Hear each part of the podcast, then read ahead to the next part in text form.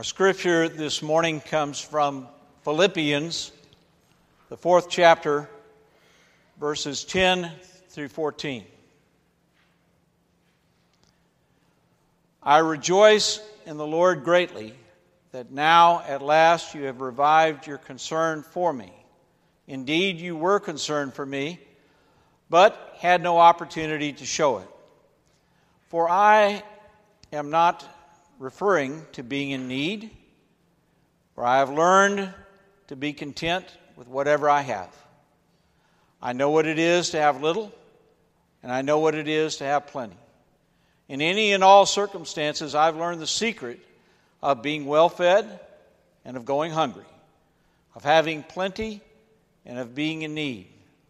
I can do all things through Him who strengthens me. In any case, it was kind of you to share my distress. That is God's word to us through the words that Paul wrote to the church in Philippi. Words uh, thanking them for reviving their concern, as he says, for remembering him in the time of his distress. His distress was uh, imprisonment. We know that Paul wrote this letter from prison. We know that the people he wrote to, the Philippians, were also under distress, duress. Uh, they were persecuted people. It wasn't easy for them to be the church in the early part of the first century. They experienced persecution, they experienced prejudice, they were having a tough time. Well, Paul writes simply to say, Thank you. You know, the most significant gifts often cost us very little. What matters is that someone has been remembered with affection and concern. A number of years ago, when I was part of the Lilly Endowment Group, a group that was uh, given a grant uh, for three years to travel to different churches and to different places in the world to, uh, to learn about those churches and to learn what, it, uh, what transformation means in church. Uh, we were that group, uh, we were in an airport in Atlanta, Georgia, awaiting our flight to South Africa. And as we were waiting at the gate, as we uh, had a fairly lengthy layover, at the particular gate where we were seated, it was announced that there were four people, active duty uh, military folk, that were getting off a plane and that they would be coming into the terminal. And they even named them by name, gave their names.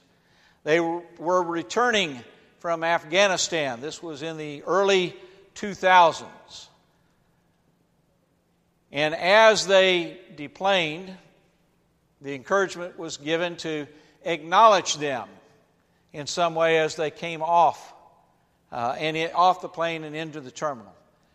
And uh, spontaneously, not just the gate where we were seated, but every gate that was within earshot of that announcement, everybody stood up and applauded those men as they got off that plane and thanked them for their service. I couldn't help but remember uh, some years earlier Vietnam veterans who got off planes all over the country and never got to experience that kind of welcome home greeting. And, and I can tell you in, in that moment of remembrance and, and thanks for what those guys that got, had just gotten off the plane did, I thanked again uh, people who I remembered, who I served with, and it uh, brought tears to my eyes. The most significant gifts often cost us very little. What matters is that someone has been remembered with affection and concern. That's what Paul's writing to these folks in Philippi a personal word, a thank you for remembering him, for being concerned. So we give thanks today for our veterans in whatever era they may have served. But even more than that, let me challenge you this morning to say thank you to someone who has been important in your life. To take time to do that. Maybe it have been a while since you've done that. Perhaps you just hadn't had the opportunity. You need to revive your concern and say thank you. Maybe somebody sitting next to you. But to give thanks for what that person has meant to you. I firmly believe that God puts people in our lives, people who become special. And those people are God's gift to us, God's continuing gift to us. It may be people in, in the greater sense, uh, people like veterans who we know have done something, something important for us and for our country.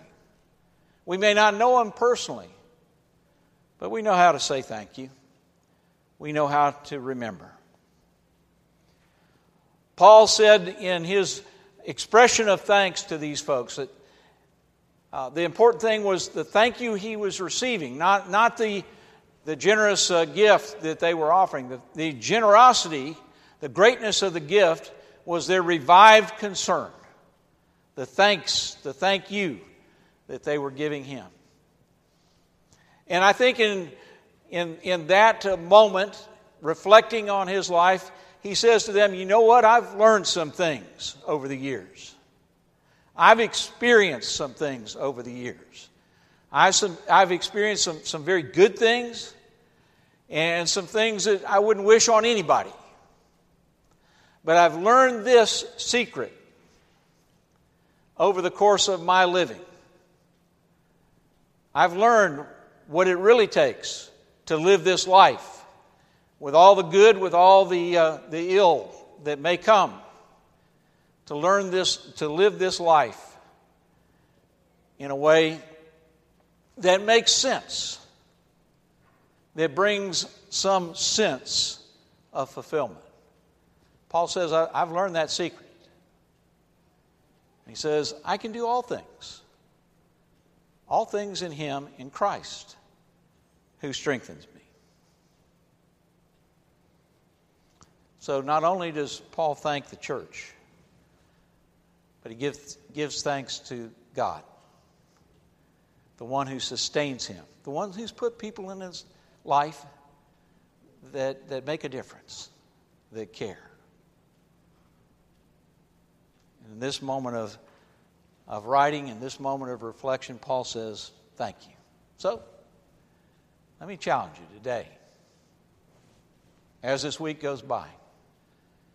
Take time to say thank you to people who have been important to you. Maybe you haven't said it in a while. Maybe you say it pretty often, but it never hurts. You can't say thank you too much.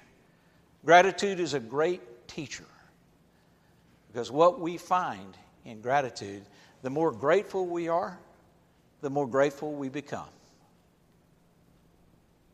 The more we acknowledge blessings, the more we recognize blessings. You recognize those folks. Give thanks to God for them. Do that this week as part of your service in Christ's name. Let's pray.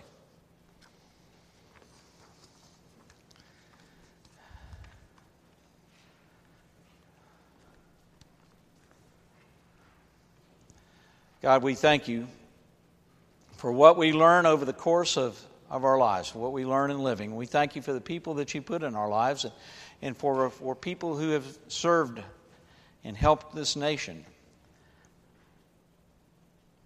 God, we thank you for that.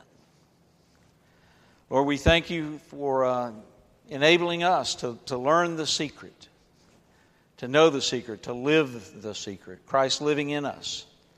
Christ living through us,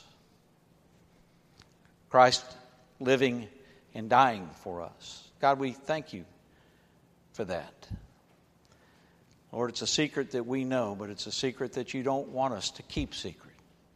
Help us to share what we know and what we've experienced in Jesus Christ. Help us to say, Thank you. It's in Christ's name.